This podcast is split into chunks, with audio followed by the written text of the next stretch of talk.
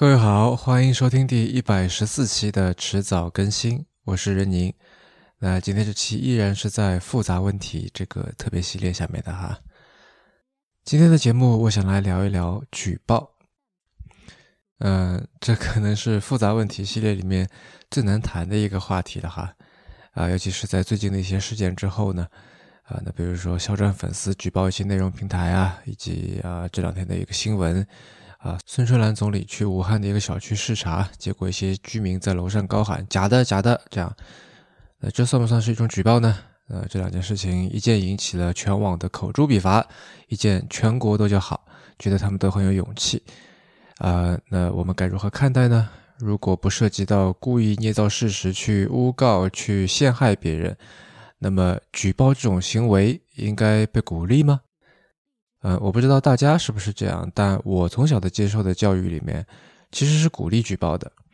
从看到学校里面有人欺负同学，或者说考试作弊，你要告诉老师，啊，到这个社会上遇到违法乱纪的情况，你要报告给相关的部门，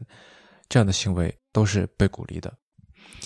那大概从小是在这样的环境里长大的缘故吧。我在成年之前啊，有过两次跟举报有点相关的，直接跟公权力打交道的经历，啊，都是在高中时代啊。那一次呢，是我进了警察局啊，那不过我是因为在公交车站抓了一个偷手机的小偷，然后有人就帮忙报了警，啊，那么我就坐着警车呢，跟去做了笔录。第二次呢，是因为那个时候我们市教委有规定啊，一学期考试不准超过多少次，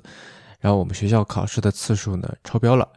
于是我们几个平时这个不太 不太乖的学生就打市长热线去举报，结果呢次数超标的那几次考试啊，的确就被取消了。这两次的行为，呃，第一次里面警察夸我很勇敢啊，但是也告诉我要小心，这些人说不定身上有刀子，被逼急了可能会行凶的。那他这么说呢，我就看了看我抓的那个小偷，嗯，他当时应该跟我当时也差不多年纪吧，也还没有开始长胡子，啊，瘦瘦的一个人，双臂反剪，戴着手铐，就蹲在警察局的角落里面，啊，他眼睛盯着地上，一句话也不说。我印象很深的是，他头发很长，很凌乱，啊，然后身上也脏兮兮的，就好像很多天没有洗澡、没有换衣服那样子。啊，那个时候我忽然觉得他有点可怜。然后在第二次里呢，嗯，我们自己几个人觉得好像成了对抗体制、对抗老师和学校，也就是好像对抗大引号的强权啊，成了这样的这个正义英雄和聪明人。但是我也听说有同学觉得我们做的不对啊，他们还是想通过考试来测试自己的，觉得多考几次也也没啥。那我仔细想了想，感觉也许我们真的只是从自己的角度出发。啊，只是想满足自己不想考试这样的这个愿望，无非是有规定撑腰吧，所以就更加的名正言顺而已。嗯，但我这么在说啊，倒不是说举报不应该。呃，现在有很多反对举报的声音出现啊，觉得这些人是拿着鸡毛当令箭。呃，但是一刀切的反对举报，我觉得是太简单的做法。这里面有许多的问题可以围绕着正反双方来展开的。呃，比如说反对举报会不会让人失去正义感？是不是就会变成是在鼓励犬儒主义呢？那你举报那些会产生负面影响的事情，希望有关部门行使职权来处理，难道不是一种通过合法渠道去发声的行为？难道它不具有合理性吗？而鼓励举报会不会让人对体制产生依赖性呢？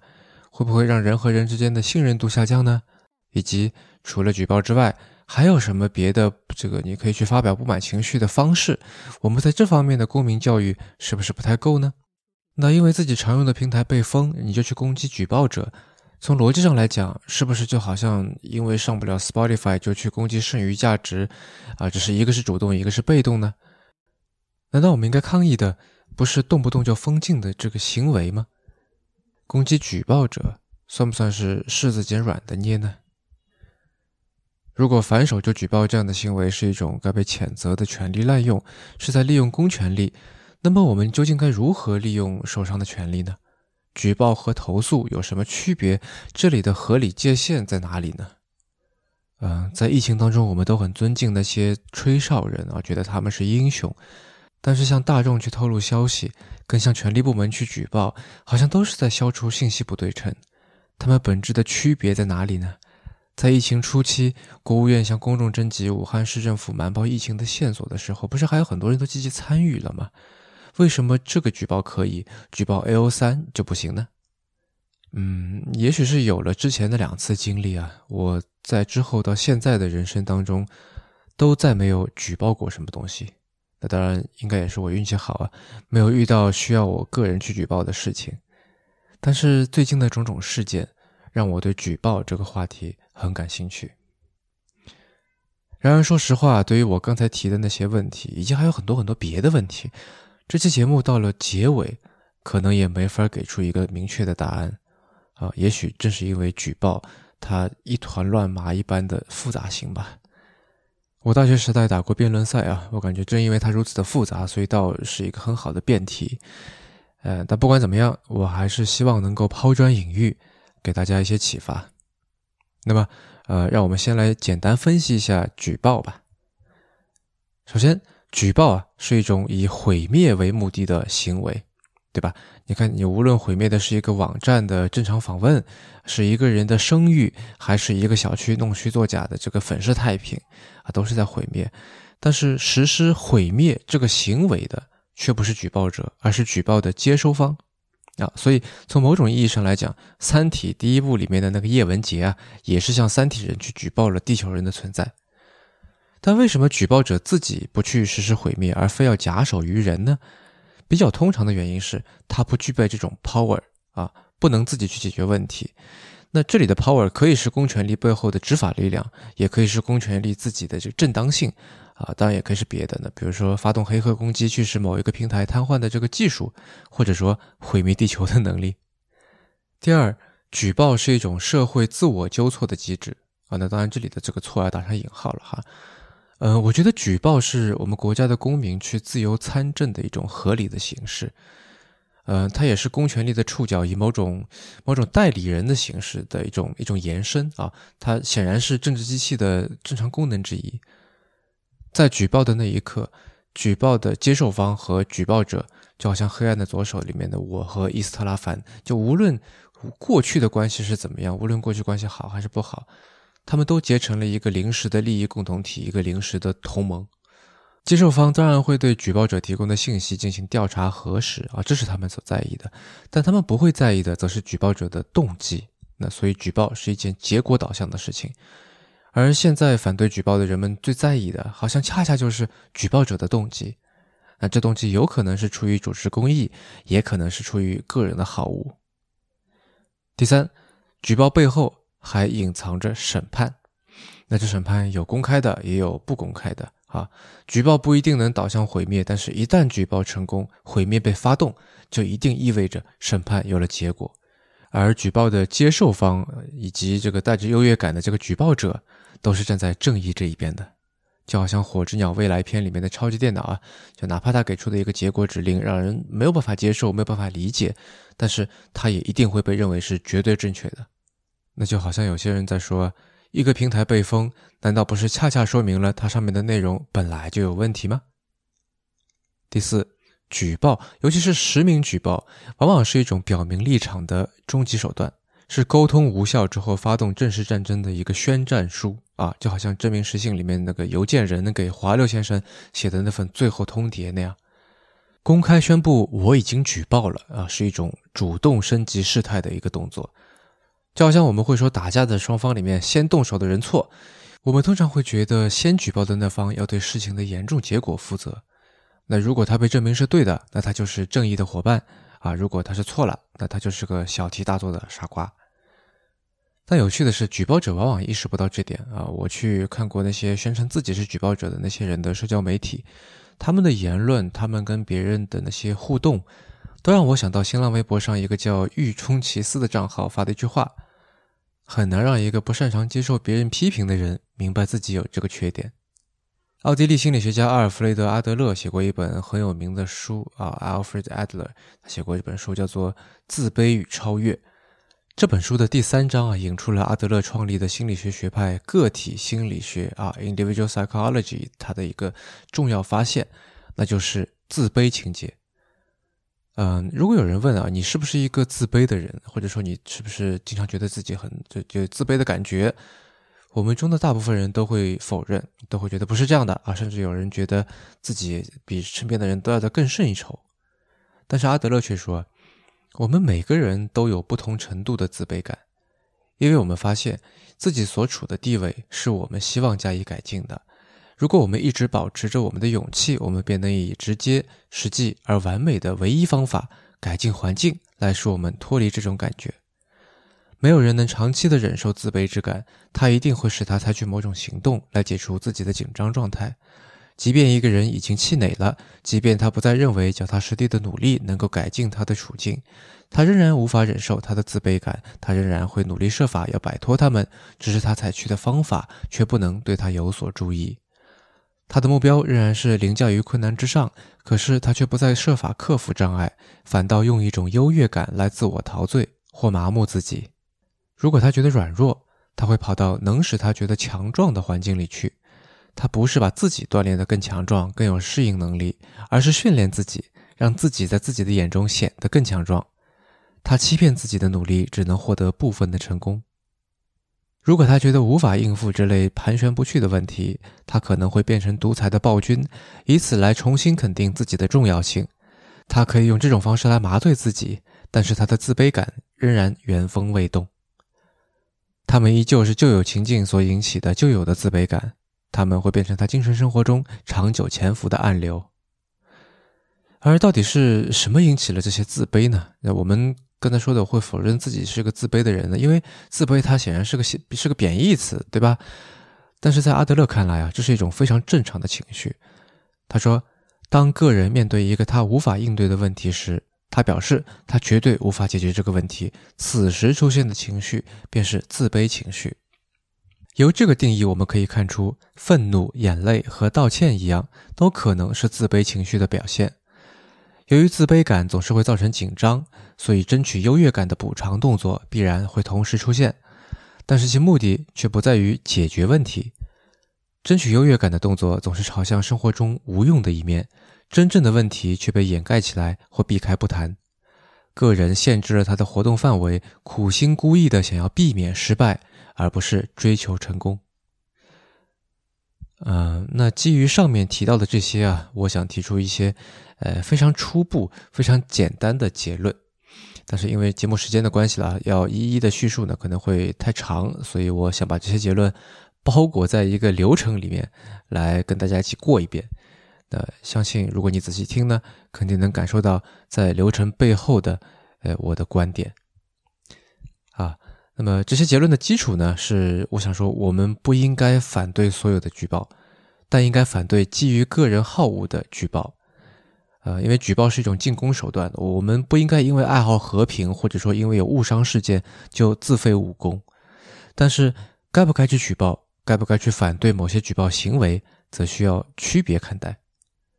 而恰恰是因为这里存在不少主观判断的空间啊，所以它的边际是很模糊的。但是，我觉得对于每一个个人来说，下面的这个流程指引，也许可以作为一种辅助工具。那首先。如果你碰到的事件明显属于违法犯罪啊，比如说在网上看到一位博主放出了儿童色情的内容，那么就你就应该举报啊，并且鼓励别人举报，哪怕你平时很喜欢这位博主。好，那么如果事件并没有那么严重，但是你不喜欢或者不同意这位博主或者他的言论或者他的粉丝，那么你应该去跟他辩论或者直接忽视他。这个时候，如果你认为他或者他的言论或者他的粉丝有违法违规的嫌疑，你判断可以举报，那么在举报前要想一想，就你的举报是因为违法违规的这个嫌疑呢，还是出于你看他不顺眼？呃，我觉得我们在这里可以做一个思维实验啊，那就是想象，如果这些话是出自你最尊敬或者最爱的人之口，那比如说 A O 三上面那些文章，假如他是肖战本人写的，你是不是还觉得有违法违规的嫌疑？如果没有，那么就继续跟他辩论，或者直接忽视他，对吧？如果有，那么就举报。不过，在你决定举报的时候啊，你要明白，你正在做一件基于阿德勒所说的那种自卑情节的事情。呃，我觉得在这里可以再做一个思维实验，那就是想象，如果举报不成功，哎，那你有没有别的办法来尝试解决这件事情？如果还有别的办法，你可以先试试看啊，比如收集签名去提交抗议信啊，或者说你也可以提醒或者警告他，对吧？你已经违法违规了，因为心理学上有一个效应叫诺布效应存在。我们经常会认为别人的行动的某一个坏的副作用，它是肯定是刻意为之的，但事实上对方很有可能是无意的啊，或者说你存在误解，你的解读是错误的啊，比如因为对方用 iPhone 就觉得他不爱国啊，这就是一个很典型的例子。那么，如果确定没有别的办法了，只剩举报了，那么你就举报吧。然后在你按下举报按钮之前，要再想一想，如果举报成功，产生的毁灭会不会量刑过重这个问题？嗯，我觉得这里还有一个思维实验可以做，那就是假设如果你是他，你因为你举报的原因而受到了被举报之后可能会受到的最重的惩罚，你会不会觉得公平？如果你依然觉得这是公平的惩罚，那就举报吧。最后你举报完毕，但是你要记得，那个主动将事态升级的人是你。如果你因此而受到一些言语上的攻击或者批评，然后虽然可能会让你感到不太高兴，但是这应该是你意料之中的结果。假如最后证明是你反应过度，那么你就需要反省这其中的原因，并且最好向被举报者去道歉。呃，流程大概就是这样了。嗯，大内密谈的象征和米娅总爱叫我机器人啊。我想上面这个流程如果被他们听到了，恐怕这辈子都逃不掉这个称呼了。嗯，我明白你这个听到这里可能会觉得上面这个流程啊，显然太理性了啊，也许能做到的人很少，它能产生在实际当中的产生的这个效用也可能不大。但这是我能想到的，在理论上。处理举报问题最好的一个解决方案了啊，给各位做一个参考。那当然也欢迎你写邮件来告诉我你的解决方案啊。那么请各位多指教了。嗯，顺便我想再扯开去说几句哈。清华大学的政治学教授任建涛前两年写过一篇文章，他说到了一种孤傲的心态。我摘了几段他的话给大家念一念。环顾当今中国，孤傲的国家心理正在社会各个阶层弥漫开来。这不是一种纯粹虚幻、自我陶醉的国家心理。相比于此前中国在世界经济体系中的地位，跻身 GDP 世界前列带给国人的自我认知变化，绝对只能用“天翻地覆”四个字来形容。这种对国家的世界地位采取的单一物化认知标准，本身尽管有它的缺陷，但硬实力的确是支撑现代国家自我认知的现实基础。孤傲的国家心理催生国家崇拜形态，这是一种相倚的心理反应机制。但孤傲的国家一定无法融入真实的世界，因为世界是各个国家共生的空间。如果一个国家独美其美，拒绝与其他国家美美与共，无论这个国家具有多么强大的国家崇拜心理资源，它既无法为其他国家所接纳，也无法准确认知自己国家在世界中的真实位置。崛起国家常常没有真诚的朋友。大概便是这两个原因造成的。加之崛起国家本身很容易在国力的迅速增长中顾盼自怜、孤芳自赏，一种内心极为孤独的感觉与自大的自恋心态，让孤傲的国家主义理念有了侵入国人内心世界深处的强大能量。呃，这当然不能用来概括所有人的心态了，但是我觉得似乎这种孤傲啊，任建涛说的这种孤傲，与刚才说的那种自卑。是两个能够发生化学反应的物质，嗯，我觉得它产生了一种，呃，咱们可以管它叫孤傲是自卑的这么一种东西。阿德勒在《自卑与超越》的前头还说啊，个体心理学的研究发现，对于个体的人来说，生活中的每一个问题几乎都可以归纳于职业、社会交往和性这三个主要问题之下。每个人对于这三个问题的反应，都清楚地表现出他对生活意义的。最深层的感受，嗯，我觉得与其说是三个问题，倒不如说是三个维度啊。大部分个人问题，我觉得都是由这三个问题调成的一杯一杯的浓淡不一的鸡尾酒。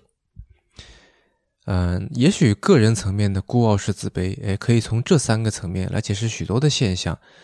那比如前段时间好像很多中国小伙怕黑人移民要是来了就抢跑了中国姑娘，对吧？那一方面觉得他们来了加大了竞争，二方面觉得自己比他们要优等。那比如很多人让日本、韩国、意大利、伊朗来抄中国防疫工作的作业，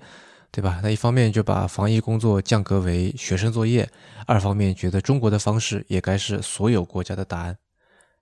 以及再比如，就是这期来谈的举报行为的流行，